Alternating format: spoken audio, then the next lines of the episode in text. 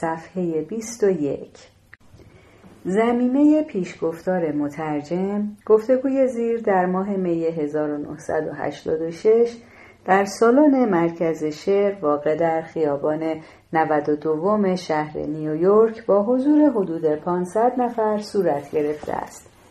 پرسنده اصلی و اداره کننده بحث یک منتقد و نویسنده آمریکایی است به نام جورج پولینگتن.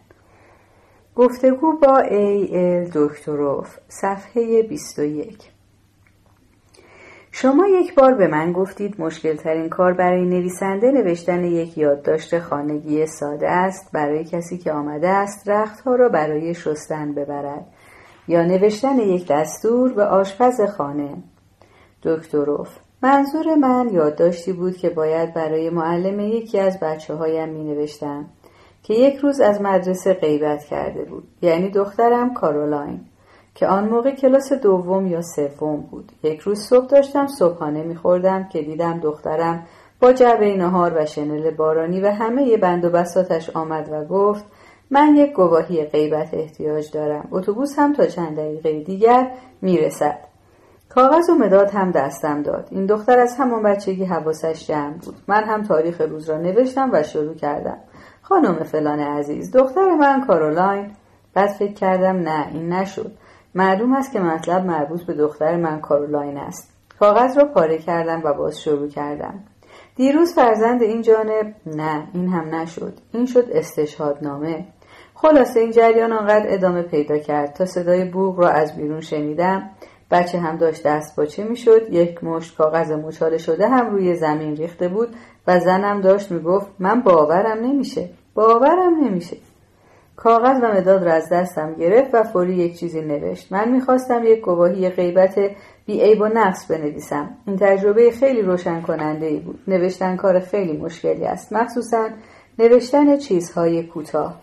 شما چقدر روی نوشته تان کار می‌کنید؟ وقتی دارید یک چیزی غیر از یادداشت معمولی می نویسید یک رمان مثلا. دکتروف گمان نمی کنم هیچ کدام از کارهای من کمتر از شش تا هشت بار وانویس شده باشند. معمولا نوشتن هر کتابی برای من چند سال کار دارد. نمایشگاه جهانی استثنا بود. ظاهرا این کتاب خیلی روان و راحت نوشته شد. هفت ماه طول کشید. خیال می کنم خداوند در این مورد یک کتاب مفت به من ارزانی داشت. یعنی وقتی داشتید این کتاب را می نوشتید احساس می کردید خداوند دارد با شما حرف می زند؟ دکتروف نه نه خیال می‌کنم خداوند به این نتیجه رسید که این بابا زحمت خودش را کشیده. حالا یک کتاب مفت هم به او می‌دهیم. ولی فاکنر گور به گور را در ظرف شش هفته نوشت. استاندال سومه پارم را در ظرف دوازده روز.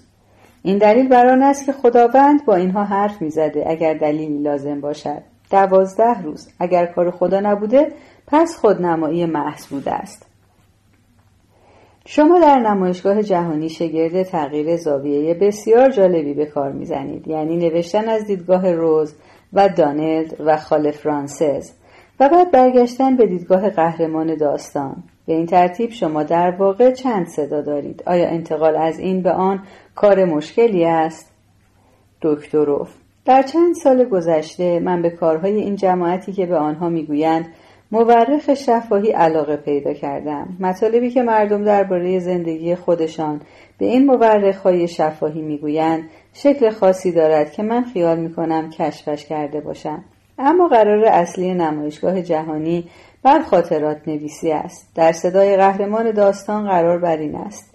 فکر من این بود که با آوردن مقداری مطلب از قول اعضای دیگر خانواده این صدا را حقیقی تر بسازم.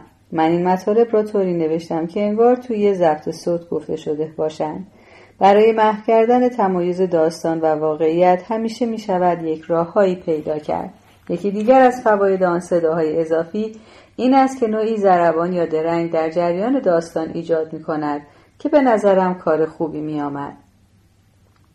پس در شکل صداها نوعی تغییر و انتقال مداوم در جریان است.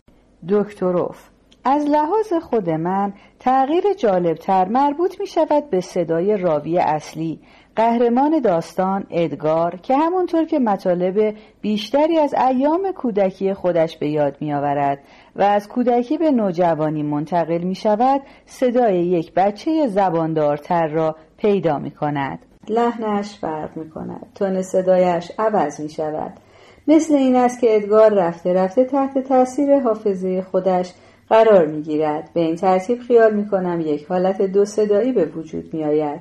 مردی که گذشته را به یاد می آورد ولی با صدای نازک یک پسر بچه. من از این حالت خیلی خوشم می آید. خودم نمی‌دانستم که این کار را خواهم کرد. نمی‌دانستید؟ خب همه این چیزها چقدر حساب شده است؟ دکتروف اجازه هست من کراواتم را یک کمی شل کنم؟ مانعی ندارد.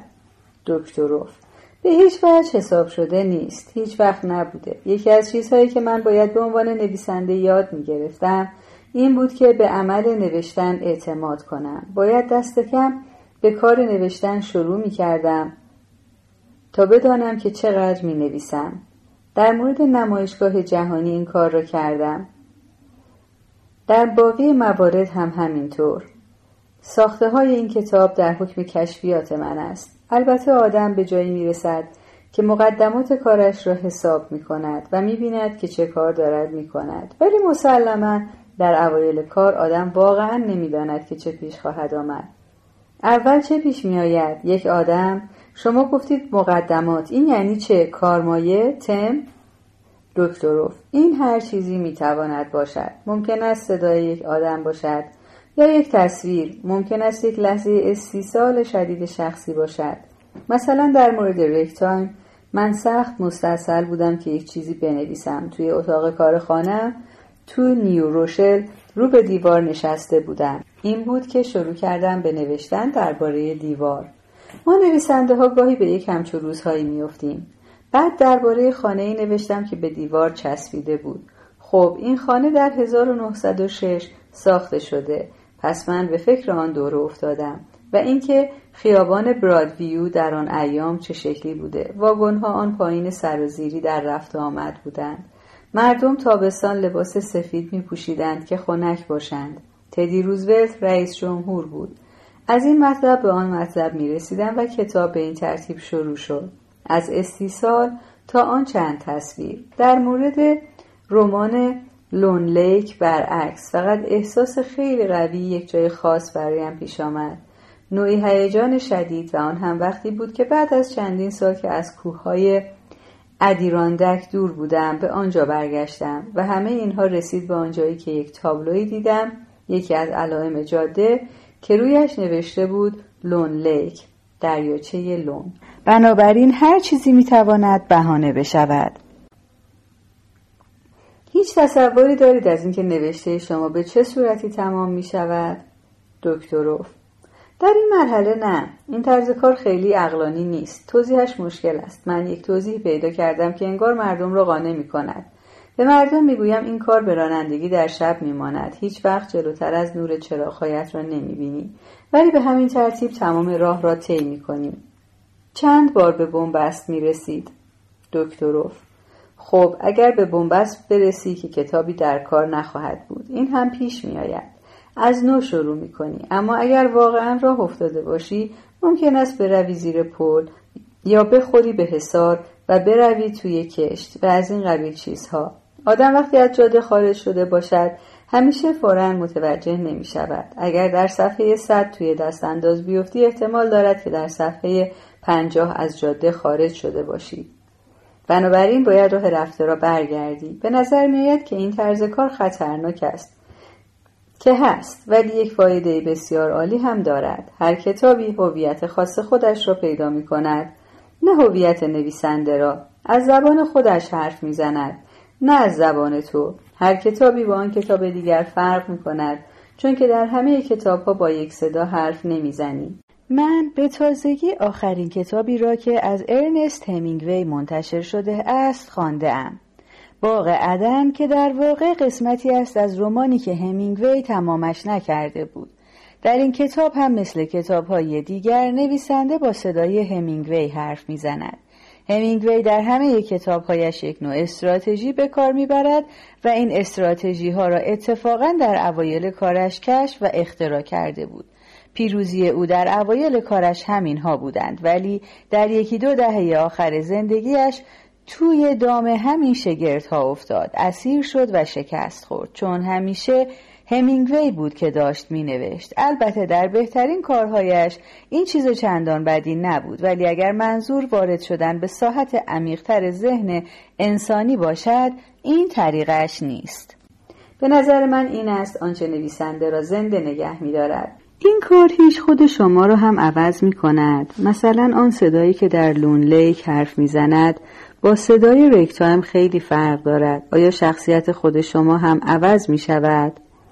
دکتروف خب آدم در کار خودش شرکت می کند. خیال می کنم همانطور که بازیگر در نقشش شرکت می کند نقش که عوض می شود صدا و حرکات و بدن و حتی آرایش و همه چیز بازیگر هم عوض می شود. ولی شما توی خانه خودتان که نشسته اید مثلا مثل جو اهل پترسن آن ولگرد رمان لون لیک رفتار نمی کنید. دکتروف شما از کجا می دانید؟ من نمی‌دانم. دکتروف نوشتن نوعی اسکیزوفرنی است که از لحاظ اجتماعی پذیرفته شده. خیلی چیزها را به آدم میبخشند. یکی از بچه های من یک بار یک حرفی زد. حرفش حقیقت وحشتناکی هم بود و فقط یک بچه هم می توانست این حرف را بزند. گفت بابا همیشه تو کتابش قایم میشه. ولی شما توی کتابهایتان خیلی پیدا هستید. مثلا توی رمان زندگی شاعران. این آدم کیست؟ دکتروف من چه می‌دانم یک شخصی است که ممکن است من باشم. یا قسمتی از من در دو کتاب آخر مسلما من از حافظه خودم برداشت کردم. ولی معنایش این نیست که شرح حال خودم را نوشتم. من جوناتان راوی رمان زندگی شاعران را به عنوان یک کاراکتر به جا میآورم. ولی این آدم من نیستم. آن بابایی که من تو آینه می‌بینم نیست. در نمایشگاه جهانی من اسم خود ادگار را روی قهرمان خورد سال رمان گذاشتم ولی او هم خیال نمی کنم خود من باشد. آدم هر ماده ای را که به دستش بیفتد و هر چیزی را که مربوط به زندگی خودش هم باشد به کار می‌برد. هر کتابی یک امر ساختنی است. ساخته می شود مثل موزیک. منتها اسم این موزیک داستان است. آیا معنی این حرف این است که رگتایم مثلا با همه آن خاطرات تاریخی و نکته های واقعی فوق‌العاده‌ش در واقع حقیقت گزاف‌آمیز است؟ دکتروف اوه نه کلمه درستش کشف شده یا بازیافته است در آن کتاب همه چیز مطلقا حقیقت دارد مثلا شما کجا به این مطلب برخوردید که تئودور درایزر بعد از انتشار سیسترکاری آنقدر ناراحت شده بود که یک اتاق اجاره کرد و مدت درازی از وقتش را صرف چرخاندن صندلیاش کرد. این نکته فوقالعاده ای است دکتروف من از مصیبت هایی که نویسندگان کشیدند خیلی چیزها می‌دانم. این یکی از مطالب مورد علاقه من است. درایزر آن رمان بسیار عالی را نوشت و رمانش در سال 1900 منتشر شد. چه آن موقع و چه حالا بهترین کار اول یک نویسنده آمریکایی بوده و هست. کار حیرت آوری است. صحبت صدا شد. درایزر برای این کتاب صدای یک آدم هفتاد ساله دانا و با فهم را پیدا کرده. من نمی‌دانم چطور پیدا کرده. خودش وقتی شروع به نوشتن کرد 28 سال داشت. در هر صورت صدای آن رمان صدای یک مرد دنیا دیده و سرد و گرم چشیده است. این کتاب کار بزرگی بود ولی ناشرش دابل دی خوشش نیامد. از این کتاب می ترسیدند. این بود که چاپش کردند. طبعا کتاب فروشی هم نکرد. گویا چهار نسخهش فروش رفت. من هم بودن در آن وضع دیوانه می شدم درایزر یک اتاق مبله تو محله بروکلین اجاره کرد. یک صندلی گذاشت وسط اتاق و نشست روش. به نظرش آمد که جای صندلی میزان نیست. این بود که صندلی را چند درجه چرخاند و باز روش نشست. باز هم به نظرش درست نیامد. هی صندلی را دور چرخاند و سعی کرد میزانش کند. با چی؟ آیا می‌خواست رابطه خودش را با کائنات اصلاح کند؟ بالاخره نتوانست این کار را بکند. صندلی را باز هم هی چرخاند و چرخاند. مدتها گرفتار این کار بود تا آخرش سر از تیمارستان وستچستر در وایت پلینز درآورد. ولی جریان رفتن به تیمارستان برای من جالب نبود. فقط چرخاندن صندلی جالب بود. به این ترتیب است که درایزر را در رگتایم می‌بینیم که توی یک اتاق نشسته و هی دارد سعی می‌کند خودش را میزان کند. مثلا برای توصیف جی پی مورگان آیا وقت زیادی توی کتابخانه ها صرف کردید؟ دکتروف پژوهش عمده من درباره مورگان نگاه کردن به عکس عالی بود که ادوارد استایسن از او گرفته است. همین؟ دکتروف خب البته به اسم شرکت هایی که زیر فرمانش بودند و راه آهنها و این چیزها هم احتیاج داشتم. بنابراین لابد اینها را هم دید زدم. ولی پژوهش های من غیر متعارفی است. در رگتایم غالبا پژوهش من این بوده است که یک منبع مسئول برای دروغی که می‌خواستم بسازم پیدا کنم و ببینم که حرف من دروغ هم نیست. یعنی اول به فکر یک آدم دیگر رسیده بود. آیا برای داستان نویس وسوسه بزرگی نیست که صحنه را از تاریخ بردارد؟ چون شما خیلی به این کار متکی هستید و این صحنه ها را کمی دستکاری هم می کنید؟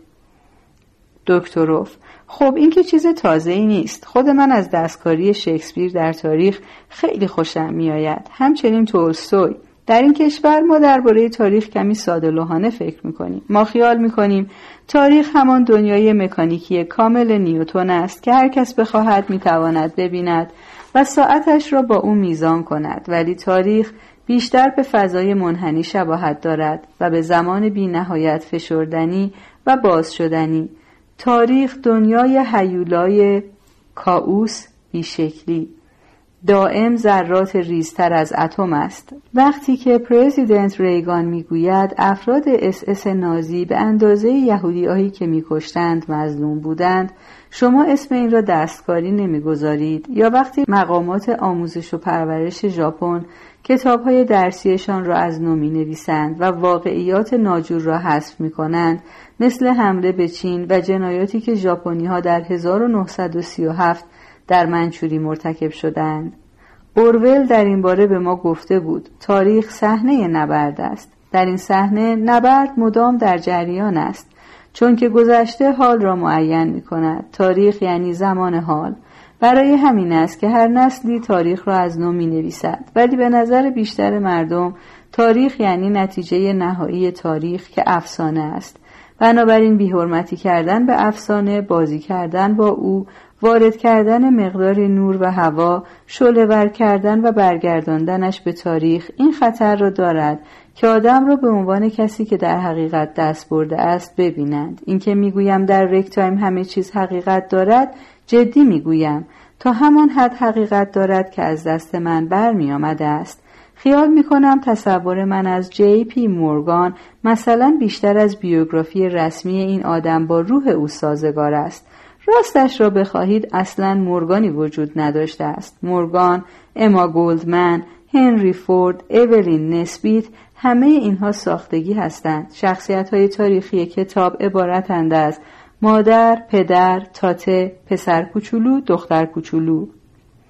شما موقع نوشتن خواننده هم در نظر دارید؟ دکتروف نه مسئله واقع شدن در زبان است.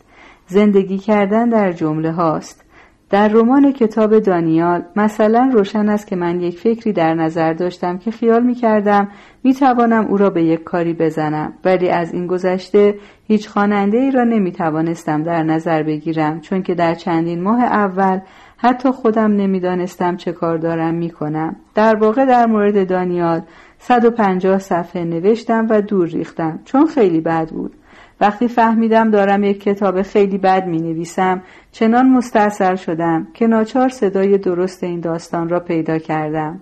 با بیپروایی نشستم و شروع کردم به ماشین کردن یک مطلبی که تقریبا در حکم دعاوی نویسندگی خودم بود و این شد اولین صفحه رمان کتاب دانیال چیزی که با آن حال شکنجه کشف کرده بودم این بود که خود دانیال باید این کتاب را بنویسد نه من.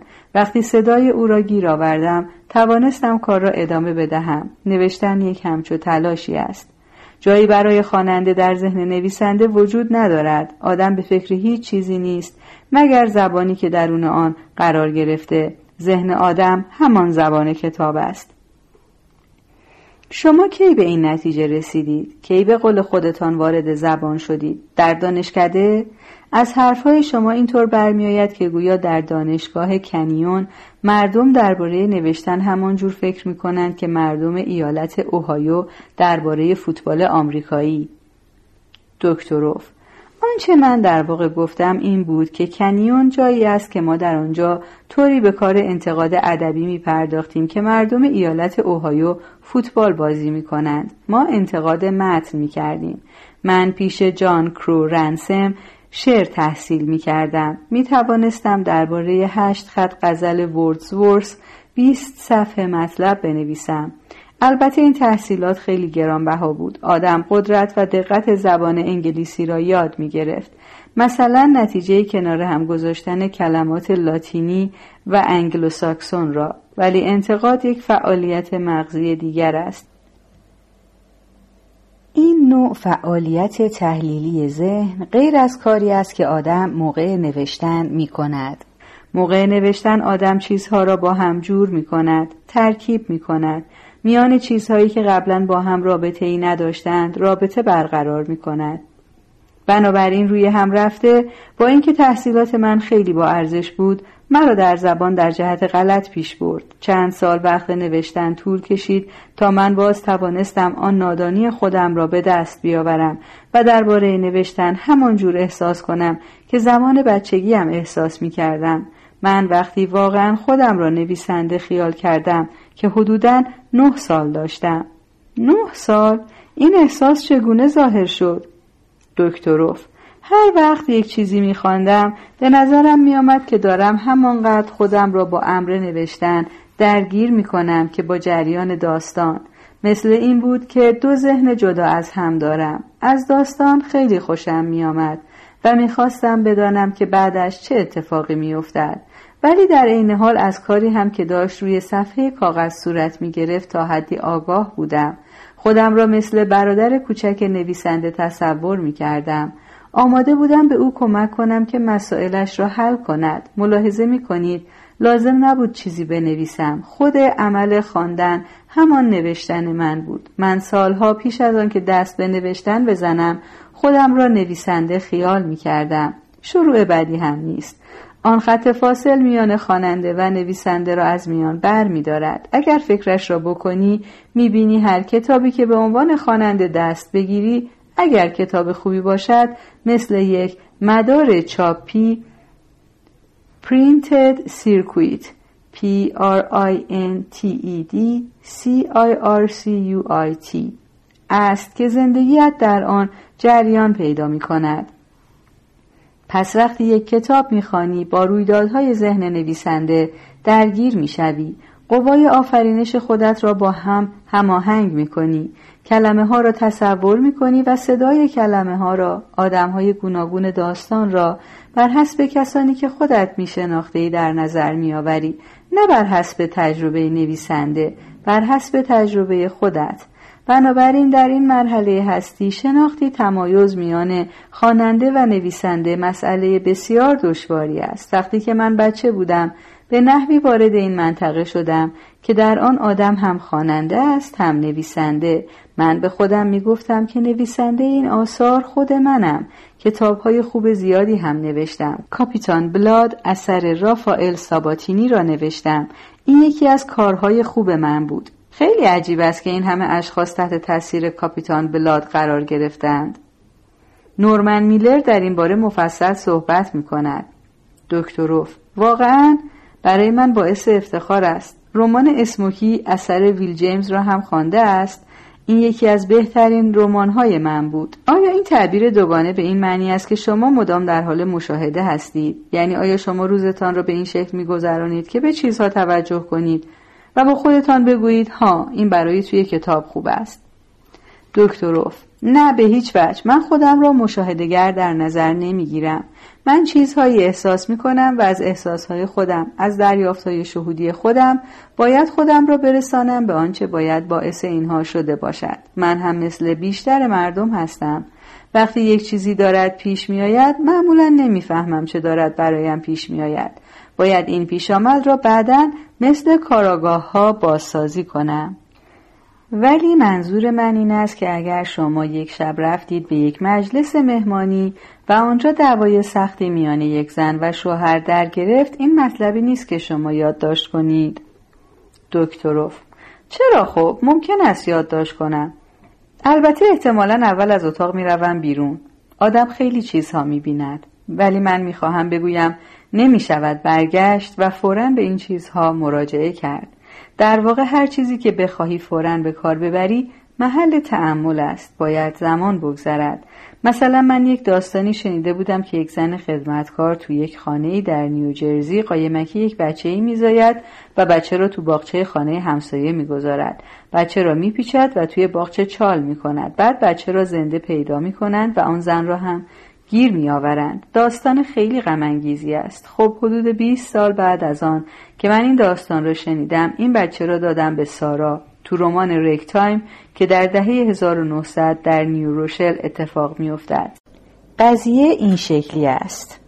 آدم همه این چیزها را گردآوری می کند بدون اینکه بداند با اینها چه کار خواهد کرد. با این خرت و پرت ها به نظر شما نویسنده چقدر تجربه باید داشته باشد؟ مثلا شما روزنامه نگاری را برای شروع کار پیشنهاد می کنید یا نویسنده را به جنگ و اینجور چیزها می فرستید؟ دکتروف شما گویا خیال می کنید نویسنده مختار است اینجا کار کند یا برود جنگ شاید این سوالی است خاص طبقه متوسط آمریکا چون در بیشتر جاها نویسنده حق انتخاب ندارد. کسانی که در محله های پایین شهر آمریکای جنوبی بزرگ می شوند یا به گولاگ فرستاده می شوند تجربه های خاص خودشان را پیدا می کنند چه بخواهند چه نخواهند. حتی در این کشور هم ما به آنچه پیش می آید پاسخ می دهیم. خود من گویا از نسلی هستم که به دلایلی تجربه های حیاتی و جمعی زمانه خودش را از دست داده است. من بچه بودم و نتوانستم بحران اقتصادی را بفهمم یا در جنگ جهانی دوم شرکت کنم. در جنگ ویتنام هم سنم از حد خدمت سربازی گذشته بود.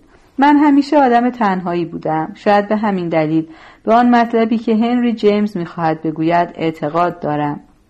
جیمز مثال بسیار عالی آن زن جوانی را میآورد که زندگی مرتب و محفوظی داشته و یک روز از کنار یک سربازخانه میگذرد و یک تکه گفتگوی سربازها از پنجره به گوشش می‌خورد. جیمز می‌گوید که اگر آن زن داستان نویس باشد می‌تواند برود خانه و بر پایه آنچه شنیده یک رمان درست و حسابی درباره زندگی سربازی بنویسد. من همیشه به این فکر اعتقاد داشتم. ما قرار است بتوانیم توی جلد دیگران برویم. قرار است بتوانیم تجربه هایی را که مال خودمان نیست بیان کنیم و زمانها و مکانهایی را که ندیده ایم نشان دهیم. مگر این یکی از راه های توجیه هنر نیست یعنی تقسیم و تسهیم رنج بشری. همه معلم های فن نویسندگی به شاگردانشان می‌گویند درباره چیزی بنویسید که می‌دانید. البته این کاری است که باید کرد ولی از طرف دیگر آدم تا چیزی ننوشته از کجا بداند که آن چیز را می‌داند؟ دانستن همان نوشتن است. کافکا چه می‌دانست؟ معاملات بیمه بنابراین اینجور اندرس ها ابلهانه است. چون فرضش بر این است که آدم باید برود جنگ تا بتواند جنگ کند. خب بعضی ها می روند بعضی ها نمی روند من در زندگی خیلی کم تجربه داشتم. راستش از تجربه گریزانم. تجربه غالبا ناگوار است. می توانید سیر تکوین رمان لون لیک را توصیف کنید. در سر سر کتاب یک شعر جریان دارد. دکتروف آنچه شما اسمش را شعر می‌گذارید اولین چیزی است که من از این کتاب نوشتم این را خودم شعر در نظر نمی‌گیرم به نظر خودم فقط سطرهایی بود که تا آخر صفحه ادامه نداشت سطرها را بر حسب آهنگ خواندن مطلب می بریدم. آن موقع خودم نمی‌دانستم ولی داشتم مطلبی می نوشتم که باید به صدای بلند خوانده می شد. خیال می کنم به این دلیل که از ترکیب صدای این دو کلمه خوشم می آمد. لون لیک اول تصویرهای یک خط آهن و قطار شخصی به نظرم آمد که شبانه از کوههای ادیرندک میگذشت و یک مشت گانگستر هم سوارش بودند و یک دختر زیبا که جلوی آینه برهنه ایستاده و یک پیراهن سفید جلوی خودش گرفته که ببیند بپوشد یا نه. من نمی‌دانستم این گانگسترها از کجا آمدند ولی می‌دانستم کجا دارند می‌روند. می‌رفتند به آن تفریحگاه پولدارها. خیلی سال پیش مردم خیلی پولدار کوههای وحشی شرق آمریکا را کشف کردند و آن تفریحگاه های عالی را آنجا ساختند. آدمهایی مثل سی دبلیو پست، هریمن، مورگان، اینها آن کوهستان را به تجمل شخصی خودشان مبدل کردند من هم یک همچو تفریحگاهی را تصور کردم با آن گانگسترهای پست و رزم که توی یک قطار شخصی دارند بالا می روند. این آن چیزی بود که مرا راه انداخت من این را در مجله کنیون ریویو منتشر کردم ولی کارم تمام نشد. باز هم درباره این تصویرها فکر کردم و از خودم پرسیدم که اینها از کجا آمدند. زمان داستان دهه 1930 بود یعنی آخرین دوره‌ای که آدمها می توانستند واگن شخصی داشته باشند مثل بعضی از مردم که امروز هواپیمای جت شخصی دارند. در آن زمان بحران اقتصادی در جریان بود بس آدمی که این قطار شگفتانگیز را باید می‌دید طبعا یک نفر ولگرد آس و پاس بود. به این ترتیب من آدم داستانم را که همون جو باشد پیدا کردم که تو آن هوای سرد و آن تاریکی چراغ لوکوموتیوی که از سر پیش میآید توی چشمش میافتد و بعد که قطار از جلویش میگذرد آن آدمها را می‌بیند که پشت میزهای ماهوت سبز نشستند و دارند مشروب می‌خورند و آن دختر هم تو کوپه خواب لباسش را جلوی خودش گرفته. صبح سحر آن شخص خط آهن را می‌گیرد و در جهتی که آن قطار رفته می‌رود. او شروع می کند به دویدن و من هم همینطور. با این روش کاری که شما دارید از کجا می‌دانید که چه وقت باید دست نگه دارید؟ دکتروف کتاب که جلو می رود پایانش اجتناب ناپذیر می شود حق انتخاب محدود می شود رویدادها دور بر می دارند. حالت خوش سواری آزاد به آدم دست می دهد مثل اسکی کردن تو سرازیری صحنه آخر را پیش از رسیدن به آن می بینی گاهی سطر آخر را هم می بینی ولی اگر هیچ کدام این چیزها هم پیش نیاید حتی اگر پیش از آن که انتظارش را داشته باشی یک خودت را در پایان داستان ببینی یک نوع خوشی به آدم دست می دهد و از چشم آدم بیرون می زند. خودت می‌فهمی که کار تمام است. آن وقت است که می‌خواهی مطمئن بشوی. احتیاج به تایید داری. از کسی که دوستش داری می‌خواهی نوشتهات را بخواند و ببیند که چه اثری دارد. روزی که کتاب دانیال را تمام کردم به یادم مانده. توی خانه کنار دریا در جنوب کالیفرنیا زندگی می کردیم. یکی از آن خانه هایی که به جای پنجره درهای کشو دارند. از زنم خواستم که اگر مایل باشد نوشتهام را بخواند. گفت که با کمال میل می‌خواند. آن وقت او توی نور خورشید که از پنجره های بزرگ میآمد نشست و مشغول خواندن شد. من هم رفتم کنار دریا قدم بزنم. روز یک شنبه بود و کنار دریا شلوغ بود. در کالیفرنیا مردم واقعا از هر وجب زمینه کنار دریا استفاده می کنند. کنار جاده مردم والیبال بازی می‌کردند و بادبادک هوا می‌کردند. پسر بچه ها توپ برای هم پرتاب می‌کردند. بعدش آفتابخورها نشسته بودند و خانواده ها با بچه ها و ساعت های ماسه. دونده ها که لب آب شلپ شلپ میدویدند. یا مردمی که توی آبگیرها لای صخره ها دنبال گوشماهی میگشتند. بعد شناگرها. آنور اینها موج سوارها بودند که با لباس خیس روی تخته هایشان ایستاده بودند آنورتر پرچمهای شناگرهای زیرابی از آب بیرون زده بود آنور نشانه های دریایی هم اسکیبازها جولان می‌دادند یا با چترهایشان تو هوا بالا می رفتند. بعد هم قایقهای بادبانی تا بخواهی توی افق پراکنده بودند. همه اینها هم توی آن نور مثل یک تابلو بروگل بود. بروگل جنوب کالیفرنیا. من چند ساعت راه رفتم و درباره کارم فکر کردم. پیش خودم نگران بودم. توی آن روشنایی کالیفرنیا نگران آن کتاب تاریخ بودم که خیلی نیویورکی است. آیا تمام است؟ آیا به درد می‌خورد؟ آخرهای بعد از ظهر به خانه برگشتم. دیدم خانه تو سایه فرو رفته و هلن تو همان صندلی نشسته و ورقهای کتاب روی میز وارونه چیده شده. هلن نمی‌توانست حرف بزند. داشت گریه می کرد. اشک زیادی از گونه هایش جاری بود. لحظه بسیار عجیبی بود. پیش از آن هیچ وقت مزه آن خوشبختی را نچشیده بودم. شما وقتی کاری را تمام می کنید چقدر به آن اطمینان دارید؟ لابد اشک زن آدم کمک می کند. دکتروف خب در این مرحله آدم از وقت و عواطف خودش خیلی مایه گذاشته و همینقدر که زنده مانده جای شکرش باقی است آن وقت است که تمام دنیا سر آدم هوار می شود همه چیزهایی که تا به حال جلویشان را گرفته ای ذهن آدم گرفتار مسائل عادی می شود آیا کسی کتاب را می خرد؟ آیا ناشر کتاب را درست منتشر می کند؟ روکش و حروفچینی چه می شود؟ کپی رایت درست به ثبت می رسد؟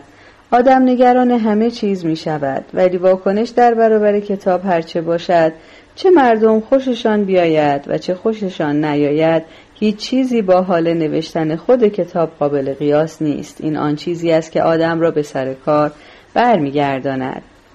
شما چند صد از هر روز را صرف این لذت می کنید؟ دکتروف باید بگویم هر روز شش ساعت مشغول کارم. اگرچه خود نوشتن ممکن است پانزده دقیقه یا یک ساعت باشد یا سه ساعت. هیچ نمی شود گفت چجور روزی از کار در می آید فقط می خواهی کاری را که در نظر داری انجام بدهی. من سطرها را بدون فاصله ماشین می کنم که منظره هر صفحه از کتاب را هرچه بیشتر ببینم. بنابراین اگر یک صفحه بدون فاصله و با حاشیه کم ماشین کنم می شود حدود 600 کلمه. اگر یک صفحه کار کنم خیلی خوشحالم. این حاصل یک روز کار من است. اگر دو صفحه بزنم فوقالعاده است. اما دو صفحه همیشه خطرناک است. یعنی روز بعد ممکن است چیزی در چنته نداشته باشی چه چیزهایی این لذت را از بین می‌برد؟ نه لزوما برای شخص شما برای نویسندگان. یادم میآید یک بار با جان ایروینگ شام میخوردیم و این صحبت پیش آمد که الکل کار خیلی از نویسندگان آمریکا را خراب کرده است. دکتروف زندگی یک نویسنده به قدری خطرناک است که هر کاری بکند برایش بد است. هر اتفاقی برایش بیفتد بد است. شکست بد است توفیق بد است فقر بد است پول خیلی خیلی بد است. هیچ اتفاق خوبی برای نویسنده نمیافتد. غیر از عمل نوشتن دکتروف غیر از عمل نوشتن. بنابراین اگر اهل شکار پرنده و چرنده و اینجور چیزهاست باشد. اگر مشروب می‌خورد بخورد. مگر اینکه به کارش صدمه بزند. برای همه ما یک رابطه نزدیک وجود دارد میان تلاش برای نوشتن و توانایی گذراندن هر روز و زنده ماندن به عنوان یک فرد انسانی. این است که میان نویسندگان این همه خودویرانگری می‌بینیم. آیا منظورمان این است که خودمان را برای نوشتن مجازات کنیم؟ برای گذشتن از حریم دیگران نمی‌دانم. ولی این مسلما در مورد خود شما صدق نمی کند.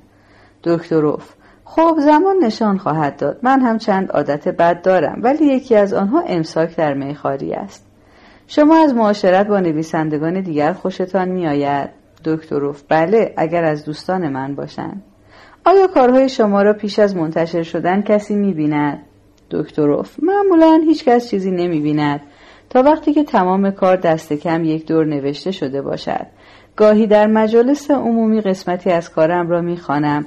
فقط برای اینکه صدایش را بشنوم. برای اینکه واکنش مردم دستگیرم بشود. من کارم را تا بتوانم پیش خودم نگه میدارم. شما مدت درازی ویرایشگر بودید. اینطور نیست؟ میان این کار و فن نوشتن چه رابطه وجود دارد؟ دکتروف ویرایش به من نشان داد که چطور یک کتاب را پیاده کنم و باز سوار کنم. در این کار آدم ارزش ها را یاد می‌گیرد. ارزش تنش ارزش نگه داشتن تنش روی صفحه کاغذ و اینکه این کار را چطور می شود صورت داد. یاد می‌گیری چطور آنجاهایی را که بی جهت جلوی خودت را ول کرده ای پیدا کنی. یاد می‌گیری که مطالب را خیلی راحت و آزاد این ور و آنور کنی و این کاری است که خواننده هیچ وقت نمی کند خواننده کتاب چاپ شده را می بیند همین. ولی وقتی ویرایشگر باشی دستنویس یک کتاب را می‌بینی. می‌گویی خب این فصل بیستم است ولی باید فصل سوم باشد. دستت توی کتاب راحت حرکت می‌کند مثل دست جراح توی قفسه سینه انسان. با همه خون و روده و این چیزها. با مواد کار آشنا می‌شوی و این ورانورش می‌کنی و بد و بیر را هم به پرستار می‌گویی. شما هیچ نظر مشورتی کسی را قبول می‌کنید؟ دکتروف نه ابدا. خب بعد از این جواب قاطع شاید بعضی از هزار سوالی از آقای دکتروف داشته باشند. پرسنده مردی با عینک دودی. به نظر شما نویسندگان و هنرمندان چه مسئولیتی دارند؟ در قبال کسانی که صدایشان شنیده نمی شود مثل آندر ساخاروف آیا شما خودتان را در شمار کسانی می دانید که باید حرف بزنند؟ دکتروف خب بله مدرنیسم باعث شده است که ما نوشتن را یک امر کاملا فردی در نظر بگیریم. ولی در واقع هر نویسنده از جانب جماعتی حرف می‌زند. مثلا اگر شما آثار مارک تواین را بخوانید می‌بینید که یک قوم تمام پشت صدای او ایستاده است. منظورم لزوما قوم نژادی یا جغرافیایی نیست ولی به عنوان نویسنده وقتی که آدم راه افتاد این احساس را پیدا می کند که فقط از جانب خودش حرف نمی‌زند. شنیده اید که چجور مردم در بندرگاه نیویورک منتظر می شدند که کشتی برسد و آخرین قسمت داستان دیکنز را بیاورد. از دور از کارکنان کشتی میپرسیدند نلکوشولو مرده یا زنده است؟ یا وقتی ویکتور هوگو مرد تمام فرانسه ازادار شد. منظور من چنین چیزی است. رابطه عمیقی وجود دارد. نویسنده در خلا به وجود نمی آید هر نویسنده یک شاهد است. دلیل اینکه ما به نویسنده احتیاج داریم این است که ما برای این قرن هولانگیز شهودی لازم داریم. رمان نویسان همیشه درباره مناسبات خصوصی و درباره روابط شخصی نوشتند. از آنجا که در قرن بیستم یکی از شخصی ترین روابطی که به وجود آمده میان فرد و حکومت است. ما باید درباره این رابطه هم بنویسیم و بعضی از ما هم نوشتند. یکی از واقعیات زندگی این شده است که حکومتها با مردم خیلی خصوصی شدند غالبا به زیان مردم. پرسنده یک دانشجوی جوان. شما در زیاد شدن برنامه های تدریس نویسندگی در های کشور خطری می‌بینید؟ دکتروف شما دانشجوی نویسندگی هستید؟ پرسنده راستش من می‌خواهم تصمیم بگیرم که همچو دانشجویی بشوم یا نشوم دکتروف خب یک خطر وجود دارد از زمان جنگ جهانی دوم دانشگاه شده از حامی بزرگ نویسندگان در اصل شاعران برای امرار معاش این نقشه را کشیدند در مجالس شعرخانی رابرت فراست مردم زیادی جمع می شدند. دیلن تامس آمد از روی همین صحنه توی خیابان 92 شعر خواند. ناگهان این امکان جدید پیدا شد. این در عالم شعر مثل اختراع چیپس در عالم کامپیوتر بود. شاعران در دانشگاه ها کار پیدا می کردن که هنر شاعری را تدریس کنند. بعد آنها شاعران دیگر را دعوت کردند که بیایند شعرشان را بخوانند. یک شبکه تشکیل شد. برنامه تدریس نویسندگی به وجود آمد. شاعران این نظام ارتباطی ثانوی شعر را ساختند. ما رمان نویسا هیچ وقت زیاد به این کار توجه نکرده ایم. دوستی شاعران با همدیگر خیلی بهتر از ماست. ما مدام داریم با ناشران خودمان سر و کله می‌زنیم. این بود که ما کمی دیر وارد این کار شدیم. با این همه فعلا وارد شده ایم در سر و سر کشور برنامه تدریس نویسندگی برقرار است. خطر بزرگ در این است که فقط نویسنده تربیت نمی کنند بلکه معلم نویسندگی تربیت می کنند به عبارت دیگر یک نفر می رود یک دوره نویسندگی را می گذراند یک فوق لیسانس نویسندگی می گیرد و فوراً می رود در یک دانشگاه دیگر کار پیدا می کند که به جوانها درس بدهد که فوق لیسانسشان را در نویسندگی بگیرند. به این ترتیب است که آن نظام ثانوی به وجود می آید یعنی استادان نویسندگی که استادان نویسندگی تربیت می کنند این چیز بعدی است.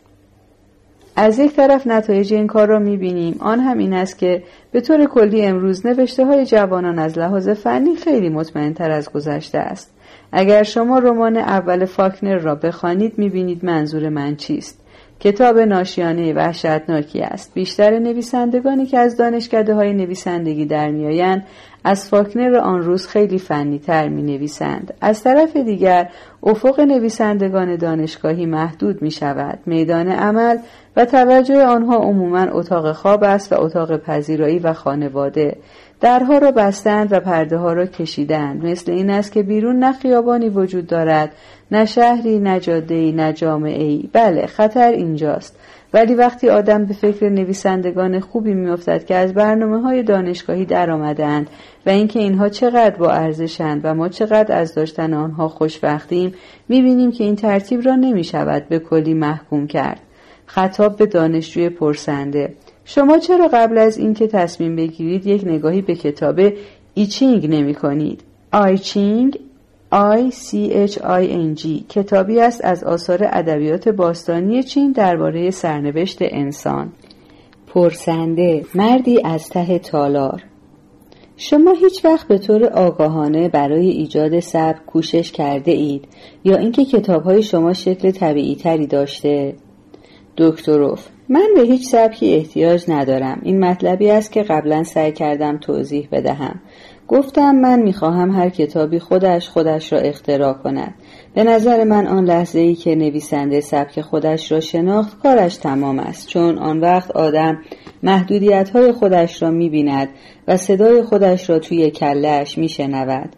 به اینجا که رسیدی بهتر است دکان را تخته کنی. بنابراین من دوست دارم فکر کنم که هیچ سبکی ندارم. من کتاب هایی دارم که راه خودشان را باز می کنند و صدای خودشان را پیدا می کنند صدای خودشان را نه صدای مرا. پس من گمان می کنم و امیدوارم که تا آخر این توهم را داشته باشم. پرسنده همان شخص. آیا حقیقت ندارد که بعضی از نویسندگان هستند که سبک معینی دارند مثل هنری جیمز؟ دکتروف چرا؟ ولی ببینید چه گندی زده. پرسنده خانومی از ردیف ششم. تجربه شما در نوشتن یک نمایشنامه با تجربه نوشتن رمان چقدر تفاوت داشت؟ آیا باز هم نمایشنامه می نویسید؟ دکتروف آن نمایشنامه هم کم و بیش همون جور پیش آمد که کتاب ها پیش می آیند. من اتفاقا داشتم ترجمه یک سخنرانی رو می خواندم که ما اوتستونگ در 1935 در میدان جنگ برای سربازهایش ایراد کرده بود. لحنش برایم سخت آشنا بود. به نظرم آمد که ما او عین گرترود استاین می نویسد. برای آزمایش این فکر رفتم مجموعه مقالات استاین را تصادفی باز کردم. هر دو به جای زمیر اسم را تکرار می کنند. در واقع همه چیز را تکرار می کنند. هیچ چیزی فقط یک بار گفته نمی شود. در هر تکراری قسمتی از جمله عوض می شود. معلوم شد واحد معنی جمله نیست بلکه پاراگراف است. این بود که گفتم طرز بیانی که میان رهبر یک میلیارد آدم و گرترود استاین مشترک باشد به امتحانش میارزد. البته بعد معلوم شد اینطور که یک نفر چین شناس به من گفت که نه فقط ما او بلکه هر ترجمه تحت لفظی از زبان چینی همیشه شبیه نصر گرترود استاین در می آید. ولی در هر حال من دیگر دست به کار شده بودم دیدم دارم یک تکگویی می نویسم گوینده اوقاتش از همه چیز و همه کس تلخ است. از آن کل خرهای درجه یک است. بعد صدای مخالفت با همه حرفها و ادعاهای او با همان طرز بیان به گوشم رسید. اینها را نوشتم. آن وقت برای اینکه کار را به قاعده انجام داده باشم به طرفهای مختلف این دعوا اسمهایی هم دادم. روی آن کله خر به حکم انصاف اسم خودم را گذاشتم. موضوع دنباله پیدا کرد و این گفتگوها مبدل شد به نمایشنامه که در آن یک نفر در یک مجلس مهمانی هفتیر می‌کشد و مهمانهای محترم را اسیر می کند و دست و پای همه را با بچه ها می بندد و از این حرفها. نمایشنامه معمولا به این صورت نوشته نمی شود این یک نمایشنامه نمونهوار آمریکایی هم نیست. نه داستان خانوادگی است نه اثری از درد و تاثیر در آن هست. نه اشخاص درباره ایام کودکیشان حرف می‌زنند. کاراکتر آدمها از اندیشه هایشان در میآید. به زبان تشریفاتی حرف می‌زنند. این نمایشنامه شش هفته در پابلیک تئاتر اجرا شد. بازیگرهای بسیار عالی هم داشتم. کریستوفر پلامر بازی می‌کرد و مایک نیکولز هم کارگردانش بود. خیلی هم عالی بود. منتقدان یا اینهایی که در تئاتر نیویورک به نام منتقد معروفند خیلی بدشان آمد. حالا به صورت نوعی نمایشنامه آینی تئاترهای محلی و دانشگاهی درآمده است و من هر وقت بتوانم می‌روم تماشا می‌کنم. روی هم رفته تجربه ای بود که من امیدوارم هرگز تکرار نشود. پرسنده مردی که دستش را تکان می‌دهد.